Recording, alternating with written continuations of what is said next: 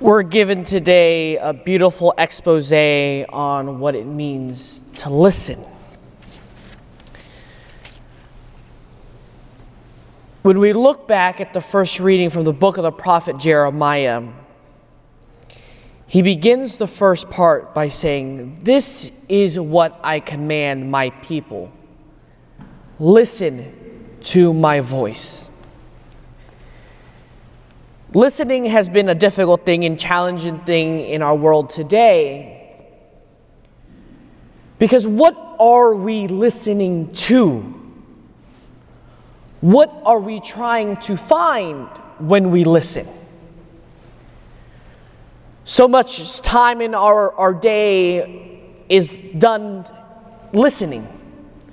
Whether that's listening to the traffic that we're in, whether that's listening to music, whether that's drowning on for, with different things. But we truly don't give ourselves the opportunity to really listen. Or, in other words, to actively listen. Because in listening, we are required and called to silence ourselves, to understand what is being told of us and then to be assessing what we are hearing. The challenge and problem is it's my way or the highway. It's my truth and my truth only. Therefore, we choose not to listen to anyone, to anything, because we ourselves, you and I, know what is best. You and I know what is truth. Therefore, there's no need to listen to anyone else. No one else has anything better to contribute to me and to my life. So, therefore, I don't need to listen. But we see in our first reading from the prophet of Jeremiah the condition and the issues of not listening. They did not obey, they did not see the Lord's blessing upon them. Their lives are not changed. And we hear at the end of the prophet Jeremiah this is a nation that does not listen to the voice of God. Its God or take corrections. Faithfulness has disappeared. The word itself is banished from their speech. The reason and the power of to listen is illustrated again once more in our gospel reading today from St. Luke. Because in listening, we come to find the truth. The truth is not relative to someone, something, or some person. The truth relies and relies only on Christ and Christ Himself. He is the Word. You and I speak partial truths in what we do.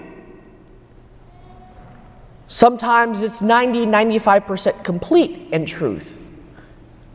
But it's based off of what we see and recognize.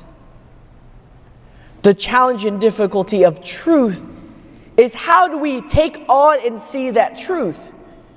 Because when God is casting away evil spirits. It is truth. But people don't recognize and want to see that power and admit that power in themselves because in admitting that truth, we are saying Jesus Christ has power. Jesus Christ is God. But people in that time didn't want to admit that truth. They didn't want to be able to listen to that truth. But what is that truth leading us to? It's leading us to building a community and a family. If, for example, in a family, husband and wife begins to lie to each other, is it a strong, healthy family? In that midst of lying and deceit and not speaking the truth, deception, breaking the truth bond and not trusting in the other begins to come out in that family. And so that becomes an opportunity, a motive, a situation in and through which evil spirits will creep into that life, into the life of the family. But that truth, the truth in which God brings, gathers us together, brings us together as one family. Protestants, Methodists, Christian believers all have partial truths according to Vatican II. They have partial truths. But are we choosing to listen to that, to find that truth, and apply it into our lives? To recognize our frailty and shortcomings in our lives when it's pointed out to us? Or do we just want our truth and our truth only? When I was in seminary my first year, a famous book came out Jesus Greater Than Religion.